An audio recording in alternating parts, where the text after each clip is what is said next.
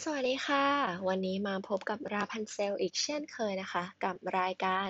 เรื่องเล่าชาว USA ค่ะ EP นี้นะคะเป็น EP ที่ 2 แล้วนะคะ เพื่อนๆจำกันได้ไหมเอ่ย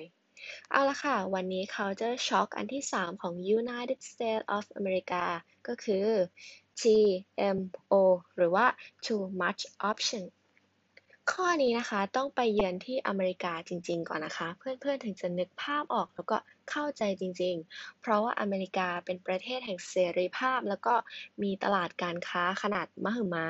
เขาจะมีตัวเลือกหลากหลายมากมายสำหรับสิ่งของในชีวิตประจำวัน ทั้งของกินของใช้ทุกประเภทจริง ๆ ค่ะ ฟังแล้วนะคะ เพื่อนๆอาจจะสงสัยนะคะว่ามันแปลกยังไง แต่พอไปประสบพบเจอด้วยตัวเองนะคะ เพื่อนๆจะได้เลือกของจนตาลายเลยล่ะค่ะ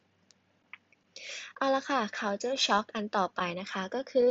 to friendly people with lively attitude หรือว่าผู้คนที่เป็นมิตร และทัศนคติที่น่ารักค่ะ ในส่วนนี้นะคะ เพื่อนๆ บางคนอาจจะพอรู้แล้วก็เห็นนะคะ จากชาวต่างชาติที่เดินทางมาเที่ยวที่ไทย หรือว่าจากในหนังหลายๆ เรื่อง แต่บรรยากาศเมื่อไป